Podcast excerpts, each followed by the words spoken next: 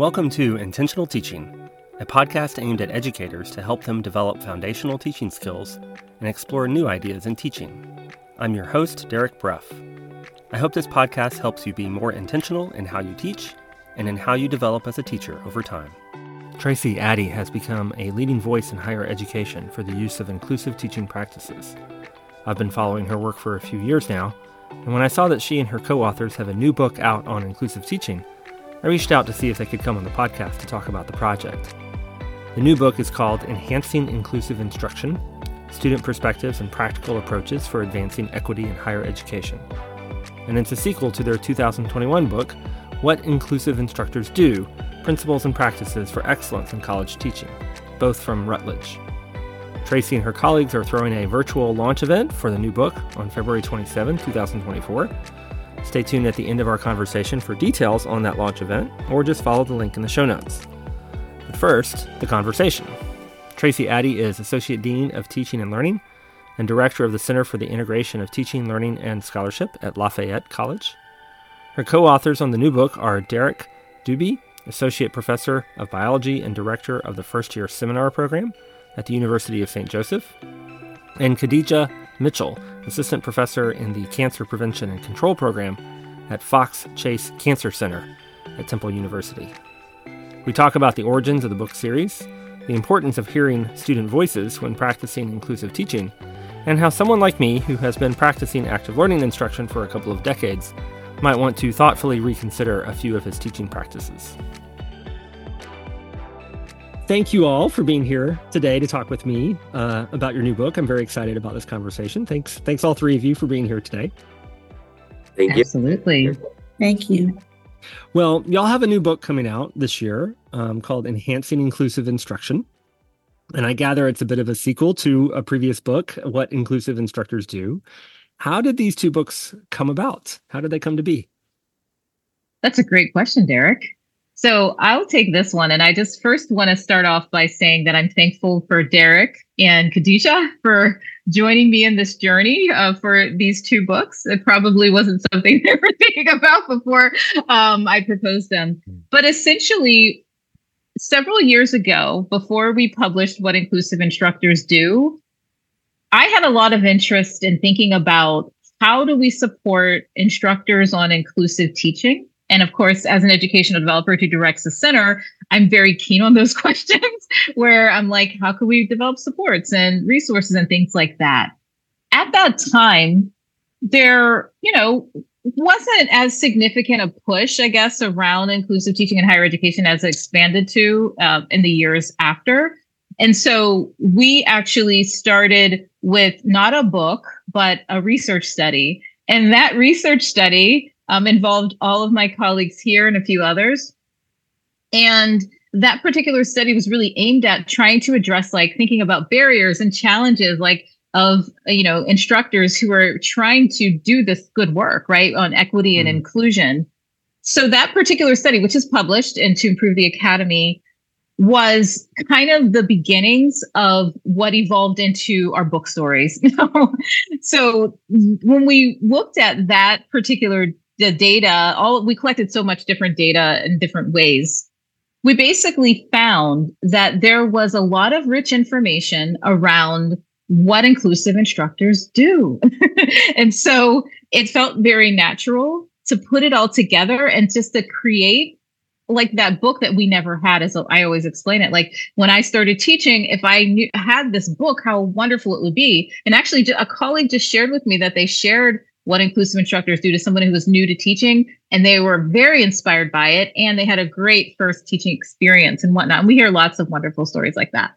So that book really is kind of the culmination of putting all that and synthesizing that together with my wonderful colleagues in a way that is very, I think, palatable for instructors. We embrace the data that we have from our study, the research, and we also add in some of our perspectives, but it's it's holistic in that way. So it's what inclusive instructors do, and, you know, all of the dimensions that we've added into that book.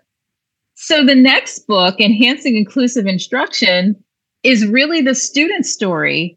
Uh, what inclusive instructors do was, you know, kind of like the instructor story. So we thought, well, wouldn't it be really great to actually get more perspectives? I mean, who to better ask about inclusive environments than students, right? I mean, they really need to inform us about how we're doing this work. So then I proposed that as the next, uh, you know, study right after, you know, What Inclusive Instructors Do um, was kind of, you know, kind of published and whatnot, finished off. And then we endeavored to try to do a similar thing where we got voices from student of students through survey, through interview, et cetera. It did take a little bit more effort to get the student voices, I'll say, than the fact than the instructor voices, but it was wonderful to do. Um, and it was wonderful to kind of see their thoughts. So that basically moved us into creating this book, which I think a lot of instructors will appreciate because it's really coming from students. And it's also, and I know that um, Khadijah might talk about this a little bit more. Some of my colleagues might talk about this more later in our conversation, but it also gets at questions that we couldn't ask with What Inclusive Instructors Do because this is purely from students. And in addition, it gets more into observation and assessment of your practice and some emerging topics that just, you know, we could have addressed in What Inclusive Instructors, but it would probably get quite long. But we just, you know, it made it sense to have another book. So those two books basically came about from that. And I asked my colleagues to be a part of this because of several reasons. Um, Mallory's not part of this book, Mallory Sorrell, but she was part of the first book. But she was a colleague that I worked with. And she did a lot around inclusion at my college with me, like with, especially with our new faculty. And I knew a lot of great things she was doing in her class. And then Khadijah, you know, worked with me at, you know, at my current institution um, before she moved to Temple. And she, I knew that she had been doing a lot of wonderful things, especially when I'm thinking about creating welcoming, et cetera, classrooms. I thought, you know, what what awesome contributions all of these folks would have. Derek's been a longtime collaborator for years. And we worked together for a while, always doing really neat things in his class, thinking about active learning and all these kinds of things. So it seemed like a perfect opportunity to ask all the colleagues to actually come together and to write this really important work. And of course, it informs our practice. It informs my work. It informs, you know, others out, outside of our institutions as well, which is great. So I, w- I want to follow up on this notion of the student voice, right? A, a big, a, a central part of the the new book. Um, you you touched on this a little bit, um, Tracie, but but why is that student voice so important? And and what are some of the things that you learned from the students that maybe you didn't learn from the previous study, um, talking to faculty? You know, I think a thing that was important and things that emerged from the student surveys that we didn't see previously um, is maximizing engagement from the first assignment. So when you're thinking about inclusive course design, and we all think about the type of syllabus and, and how we want to engage with students. But in fact, the students resoundingly said from the first assignment throughout the course. And interestingly, with the first assignment, and, um, they highlighted having a high degree of engagement, but actually requiring little new mastery of content. And this is always a trade-off, right, about the time that we spend in the classroom. So um, really relying on existing student knowledge. So this scaffolding. So that was very uh, prevalent. And thinking about positive feedback, how they mentioned that from the first assignment that can trigger both short-term and long-term positive impacts on the student. Uh, and a thing that is interesting that did not come out when we talked with our faculty colleagues is group work. And so we know that we use this throughout higher education as active learning strategy, right? Yeah. And it's it's it's deeper learning and teamwork. And so everybody knows about the, the benefits of group work from an instructor perspective. But uh, the students, they thought that they appreciated group work, that it was carried out throughout uh, the life of a course, mm-hmm. and it could help with engagement. But several students talked about the pitfalls. And in our previous book, we didn't have, uh, from the student perspective, pitfalls for these strategies. We all think we're doing great until we're not, right? Um, and so some of the things that the students thought, and this was very enlightening for us, is uh, especially for neurodivergent students and students that have disabilities, thinking about uh, it can be a challenge with group work, mm. and particularly students that have um, autism spectrum disorder, and thinking about how some other students that may have uh, different challenges, such as those that would have uh, attention deficit hyperactivity disorder. Uh, they liked group work, but they said that the composition was critical. So as an instructor, thinking about how you put together uh, the groups, they mentioned that uh, there actually was a classroom context where one of the students said they did not feel like the A D H D was a barrier because of the intentionality of the instructor uh, with conducting their groups. Uh, and there are several tools that you can use for that. And there were students who didn't specify their disability, but they talk about the importance of the professor actively engaging with the groups. And so that was also very clear. So they said they felt supported and that uh, that kept them on track and accountable. And so I think that was really enlightening. And uh, a couple other things I'll, I'll highlight that came out in this book from the student's voice is student choice. So this concept of the, the personalized learning. So they loved flexible deadlines, uh, having individual preferences, right, and assignments or exams. So that that choice, and also considering mental health needs. And I, I think the thing that was resounding is when we say disabilities, there's not just one type of disability, and that needs to be accounted for. And when you're thinking about um, even like designing the course from the student perspective, so uh, they talked about thinking about learning disabilities, but also visual, physical, and sensory disabilities. Sure. There's a lot of quotes and suggestions for what instructors can do there, as also um, from neurodivergent students. And so an example is uh, there's a student in a wheelchair, I remember, and they said that every student in the class sat in a different seat uh, in that course. So that really made that student feel welcome. And, and so I think that was really great. And uh, a couple other things from a student voice. I think we all have heard that knowing their names is important. So that we saw in the first book, but uh, what we saw come out in this book uh, from their from the student's voice was using chosen names was really, really important. Not and, necessarily the name on the roster you get from the yes, registrars, but the, the student's chosen name. Yeah. Yes. They thought that was really important that uh, they mentioned there were some instructors who did that and some instructors who did not. And so the power of chosen name. And And then finally, telling jokes. So we know that, okay. that was a double-edged sword. So that many instructors use humor, right, in college and university classrooms. And so there's a lot of advocates for humor. Mm. Um, but we saw that uh, a pitfall to using jokes is mm. that everyone in the room may not uh, receive the joke in the same way. And some people could also be offended. So it was interesting in that way. There's tons of like, I love this instructor. They have the best jokes. I really feel welcome and has mm. a great rapport for relationship building. And there were some students that said, I was very offended by some of these jokes there. So, um, so those are the things that we didn't expect, but definitely helped with hearing from the students. Tracie and Derek, anything you want to add to that? Um, I mean, I'll, I'll talk a little bit more to some of these things uh, probably in a little bit later today when we talk about it, maybe talk a little bit about active learning and things like that. But I think, you know, the idea of student voice being impor- important is I kind of looked at, you know, this book and, and, the re- and the study that led up to it almost as a report card for the book, right? So we were hearing from instructors on what they thought they were doing and how they were doing so well. But now we get to hear from the students and they're kind of being able to, you know, turn the tables a little bit from a common course and aid our work towards inclusive instruction. So it was kind of interesting to see. And as Khadijah mentioned, um, you know, see some of those pitfalls where instructors, you know, really were like, I'm killing it. I'm doing great. I'm, I am, um, you know, this, I'm an inclusive instructor and this is why. And we saw that some students said, yeah, that's true. And we saw some other students say, well, that wasn't necessarily inclusive for me. Mm. Um, and that was really interesting. Uh, so let's suppose, let's, let's take someone like me, right? So I've been teaching now for a couple of decades.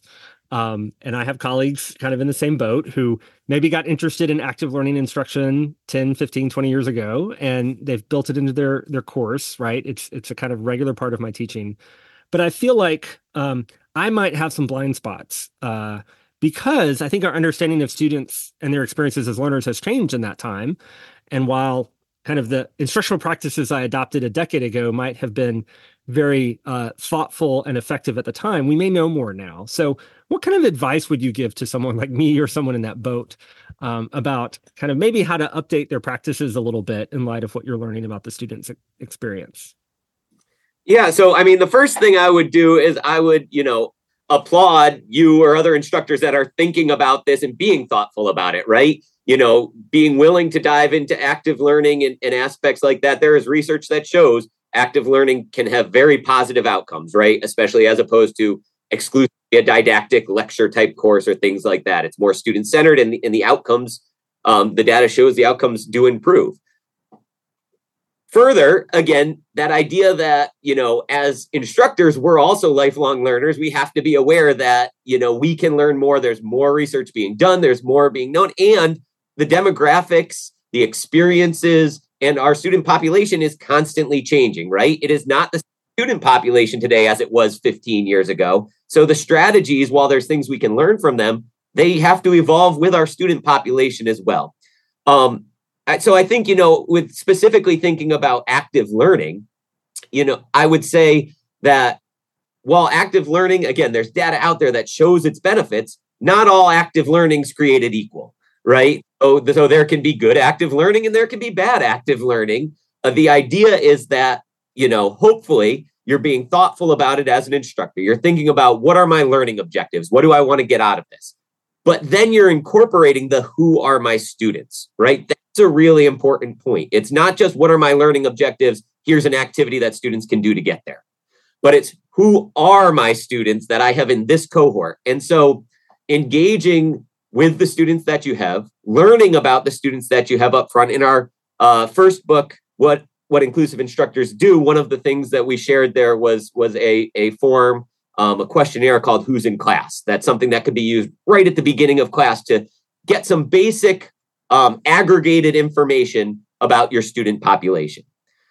And it comes anonymously, it's volunteer by the students, but it can let you know if students um, have the ability to purchase a textbook for your course, if students have the ability to bring a device to the course, whether it's a smartphone or a laptop or things like that, if a student is a first generation student, if a student Um, has a different primary language, um, a bunch of these different tools that all actually, when you have a better feel for what looks like and what your student population looks like, you can better approach how to create those active learning environments that are going to actually support their learning. Now, one of the other things that that came out, and this kind of ties back to some of what Khadijah was speaking about earlier, is that oftentimes with active learning, we're incorporating group work or not, and, and thinking about what are those group dynamics? Am I letting students maybe have a choice of whether they're working on this independently with a group? Do they choose their group or do I form that group? Um, you know, being aware of tokenizing individuals if, if the diversity in your classroom is such that that could be an issue with a group where there's one person, oh, I want to spread out all the people of this particular background. Well, that's not always the best way to go. Um, because there's there's certain feelings and emotions that may come with a student feeling tokenized within a group.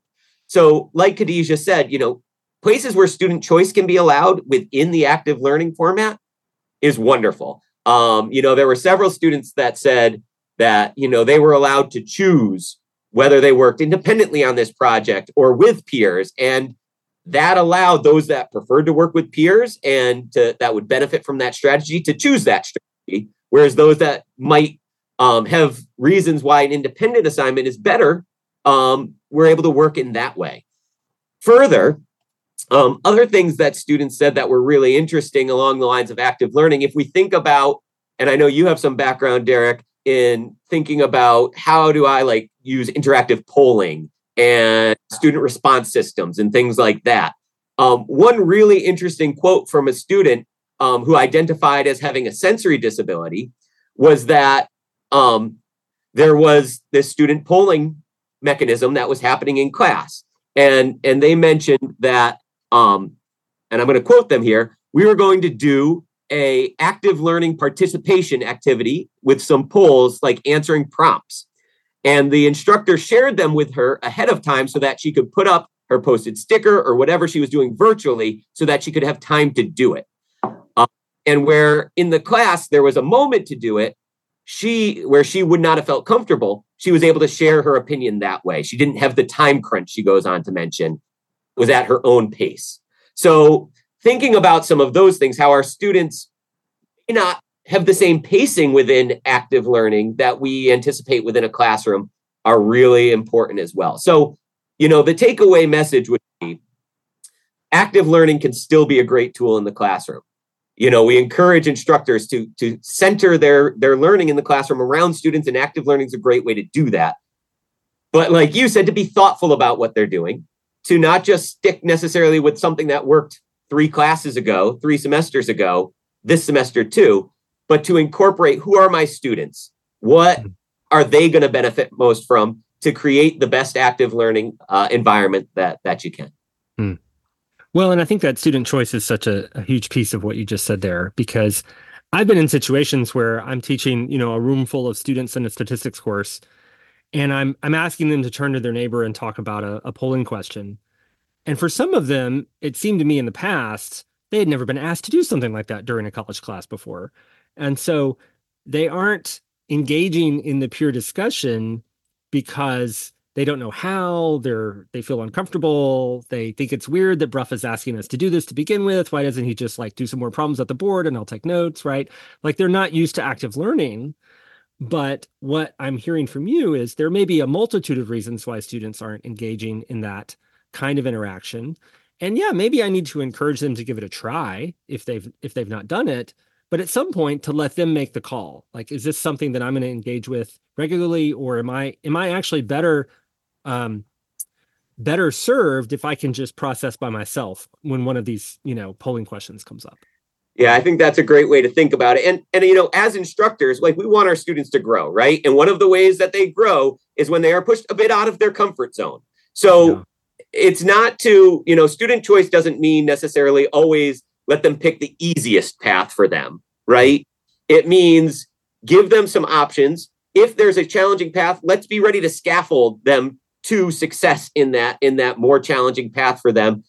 And again, what one of the, some of the students said uh, kind of across the board was they actually appreciated when there was diversity and variable means of instruction included. So, you know, yeah, today we're going to have you talk with your peers a little bit. Tomorrow, you know, we're going to do something that maybe has a little more of an independent bent. And if you choose, you know, maybe this can turn into a group project later on, final project where you have the choice of working in a group, working in a pair, or working as an individual. Um, but thinking about that scaffolding, thinking about that variety um, can be really important. Now, Derek, you mentioned getting to know the particular group of students that you have in front of you. Um, and you mentioned a tool, the kind of who, what did you call it? Who are you? Who's out there? The who's in class. Who's yeah, in the class. Who's in, okay. who's in class. I was close. I was close. um, But I gather the new book also has some other kind of ways to think about how you might better understand your students, how you might hear your own students' voices. Um, uh, Tracie, could you speak to that a little bit about kind of tools or processes for for for getting a better sense of who who is in the class beyond that beyond that survey?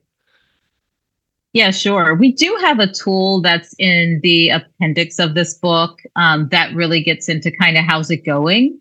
Like, how's the class going along with regards to your inclusive teaching approaches? So that's definitely included there. Another tool that this book emphasizes, because we're also moving into here practice, like what are we doing in the class and getting mm-hmm. feedback on that that can serve us uh, to be better in terms of our instruction, is the Protocol for Advancing Inclusive Teaching Efforts, so the PATE. And that's a protocol that's published. Um, my group published it. And we've been using it actively in classrooms. We've done, you know, hundreds of observations with mm-hmm. this particular tool. And this tool is really centered on different approaches that you can use in a classroom that are reliably kind of observed um, and accounted for. And those approaches are with the whole goal of building an inclusive, equitable classroom environment. And so one of the nice things that I hope readers will see in the book is that there is a lot of alignment between what the students say, and that's mm. in the first parts of the book, and the types of behaviors that we're looking at in that protocol, the PATE. Mm. Um, and then also things from What Inclusive Instructors Do. There's a lot of alignment, a lot of overlap. So that particular tool, I think, is a really great strategy or a really great instrument for instructors to get some feedback about how it's going along the way. When we use this tool, I have some really interesting observations to see, you know, faculty in terms of how they see the data. They've never seen their classes that way, like the data represented for their teaching in that way. typically, and that's really interesting to them. Um, when they also see that there's certain approaches that they might use more of, and I'm going to give you a couple of examples. This is stuff like growth mindset language, right, on there. There's things such as equitable participation, um, using diverse visuals and media, giving diverse examples, as well as a lot of different science of learning things like assessing prior knowledge and all of that kind of thing. And so they get to kind of get a sense of the frequency of those particular instructional approaches in, in their classes. And that's really an interesting type of visualization to really think about teaching. And so in my work in educational development, we train students as partners on this tool. So I have student fellows who know, learn how to use the tool. I use it too in classrooms as well. And they can actually give this really rich and interesting information to instructors. And instructors can also use it as a tool to set goals, to make change, to get, you know, get feedback, have be observed, be observed, and then, um, you know, see the changes. So they can actually see that change in real time and also get a sense of how their students are responding to it by other means. Like if they do these mid kind of term assessments and things like that, that give that more formative feedback. So putting that all together in a package is a really great uh, way for an instructor to kind of advance their efforts in mm. m- many ways. And I'll say that instructors come into the tool with it and for a variety of reasons. So first I mentioned there's the goal-directed nature of it, right? Maybe I want to do more of this approach and I want to see change, and I'll change and I'll, you know, move to the next class and I'll try to do that more. There's also just, I just want to know, what am I doing? Like, what kinds of inclusive teaching approaches am I doing? I just want to know. And then sometimes instructors will actually want to take a deeper dive into different approaches. And we talk about this in the book a bit, where if I see that I'm, you know, trying to encourage equitable participation, maybe it's not as high as I would like, you know, but what does that mean? Like, who's responding? How are they responding? So sometimes we'll also do mm. subsequent kind of analyses, and they'll use a different tool. So th- that will actually get at deeper questions that they have as well. So this kind of gives them what I call it as a launching point. um, it kind of gives them that overview, mm. and they can take that information, they can make changes, but they can also go deeper, right, into specific areas that they really want to target. I recommend um, everyone go to inclusive teaching visualization dot com. So that's inclusive teaching visualization dot com. And that site has the paid and all the information about the paid. Anybody can try to do like the training and whatnot and try to learn it. There's a lot of different training materials. And I recently just established a community for paid, like a, a group. So they, you're always welcome. Anyone's always welcome to contact me. There's inst- This has been something used at other institutions as well. Um, and so they've been using it in a lot of in various ways to support instructors on their inclusive teaching approaches. But that's the paid. And so that really gets us into figuring out, monitoring, assessing, and then using that as a reflective tool on our practice once we're trying to do, you know, these particular approaches, or just knowing what we just do, you know, kind of in general, what we do in our classes. So I'd like to chime in on what uh, Tracie mentioned. So I actually have used PATE in my classroom, uh, and I just want to share a little bit about that experience because it was actually very enlightening for me. It was a, it was a, and helpful. So I'm a very uh, strategic thinker when it comes to the teaching. So I spend a lot of time uh, relationship building and using verbal affirmations, which are some of the um, dimensions of the PATE. And I was starting a new laboratory, and uh, this teaching laboratory was a CURE, so a course-based undergraduate research experience, and it was based off of my laboratory research, which is cancer genetics. So it's a little complicated, uh, and they're like genomics and all these fancy things, and I thought, you know, but I know they can do it, and I was really uh, interested in thinking about equitable participation, right? Because sometimes that can be, it can be a little daunting if you've never done research, and I was really um, interested in comprehension check, because along the way they lost. And so Tracie and her team came and they observed me. And what I loved is that it was um, quantitative enough for me to see how much of my time was spent uh, in these different areas. And so that I could go back and I was able to actually modify my teaching, right? So I could be intentional about spending uh, more time making sure that I had uh, engaged every student. So they're in, in lab groups, but how do I make sure that all of them, so I would go around and, and that was helpful. And, and different types of comprehension checks. So I would always do a recap at the beginning, but uh, I started stopping more throughout along the way of the lab section and hearing back. So it was really helpful in uh, in that way, and it helped me modify the course. So it's, it didn't take a lot of time, right? Once I knew where to focus the efforts on. So, uh, so I thought that was really good to speak to that, the benefits of P A I D. Yeah, and now I gather you need to have someone who is willing to come and observe your class and use the protocol, right? Um, and so that speaks to something I've been thinking a lot about lately, which is the kind of culture of teaching at our institutions. Um, and at some places having, at many places, having a colleague come and watch you teach means that you're up for promotion, tenure, or reappointment, and they're there to make sure that you're not screwing things up.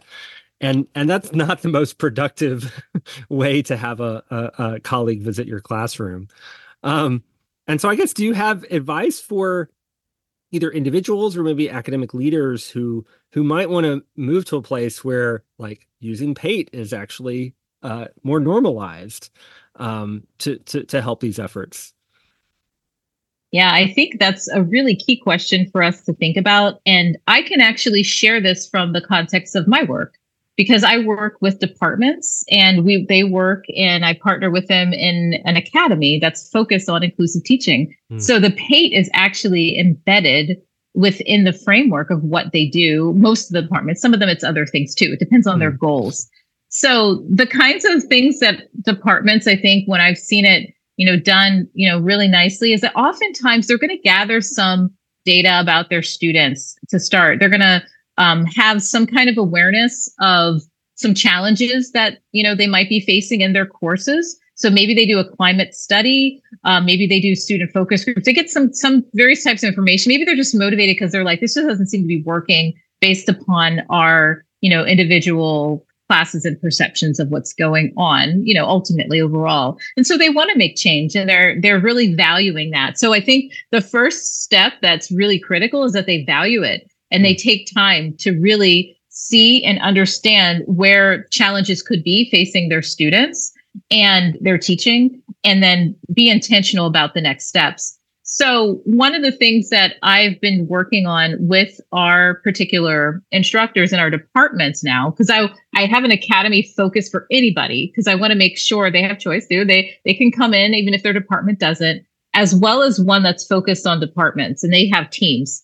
And so in that team kind of model, we're thinking about, you know, creating this culture like this, um, coming together and having discussions is huge. So this academy actually encourages that, but departments could also do that on their own, being very intentional about discussing these topics and issues and how they want to actually go about addressing them as well.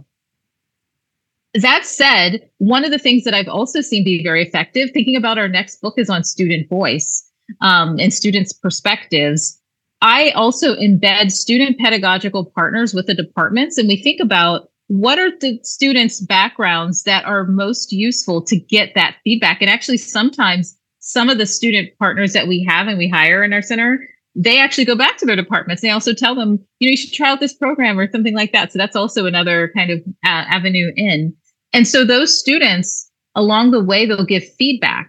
Um, and so I would encourage departments to actually ask their students, and also if they can have some students that can actually support them in thinking about their pedagogy, even actively along the way and giving feedback. We always make sure the students are not in their current classes or anything. So there's no like weird power differential there. So that's always something we make sure of.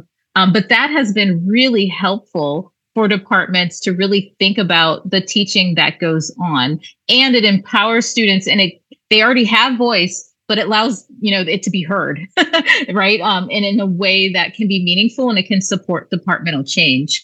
So those steps in goal setting and coming together, having discussions, making changes, and then, you know, incorporating things like P A I T or other types of tools to kind of get a sense of where you're at. And so some of the departments in the end will also collect information on all their different courses, and then they'll come back to the department and they'll present it and have a conversation there. So I think that is a, the department's a really important unit where a lot of change can be made. They know their courses best, the types of things they're addressing, they can find out more with their students. So I would encourage that type of thing to happen. And institutionally, absolutely, we need to value this, right? If we're going to have a diverse students come into our classrooms as an institution, it should be clearly a part of our strategic plans, um, that it's really embedded that we have a culture of this, and in, we're actually intentionally making sure that the students who come here thrive.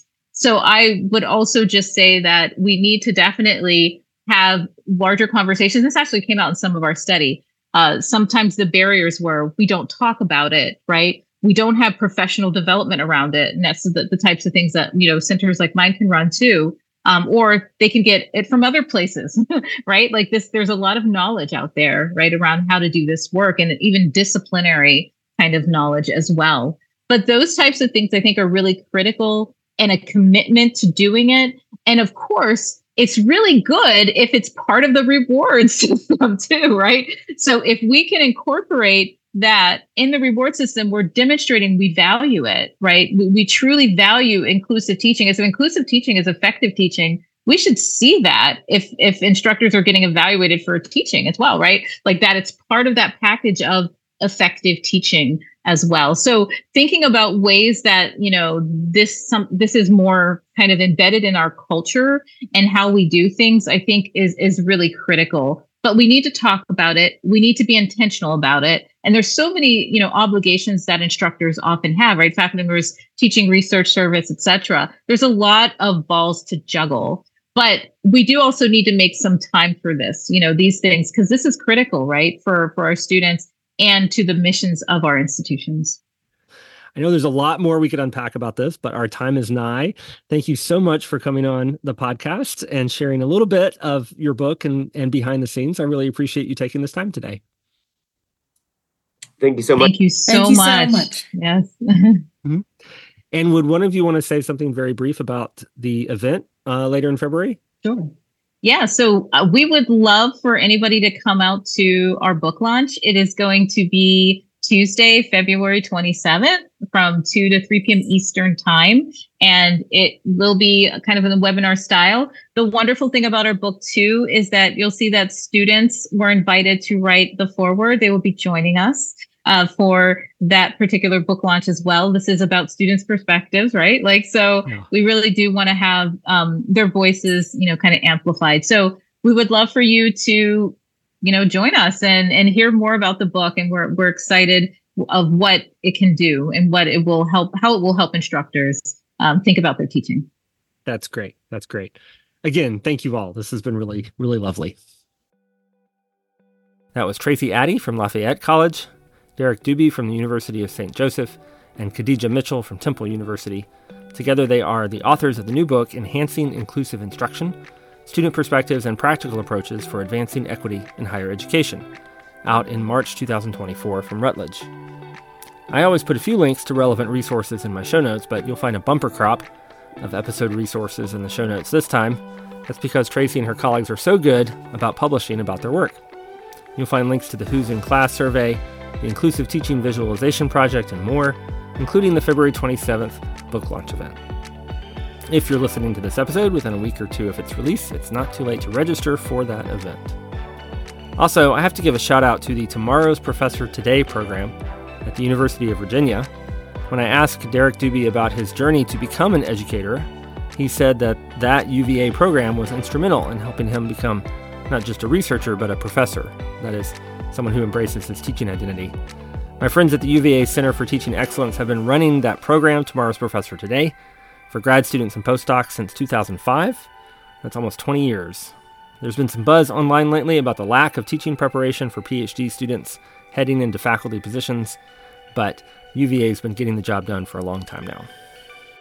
Intentional Teaching is sponsored by UPSIA, the Online and Professional Education Association. In the show notes, you'll find a link to the UPSIA website, where you can find out about their research, networking opportunities, and professional development offerings.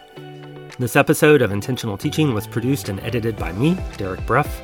See the show notes for links to my website, the Intentional Teaching newsletter, and my Patreon, where you can help support the show for just a few bucks a month.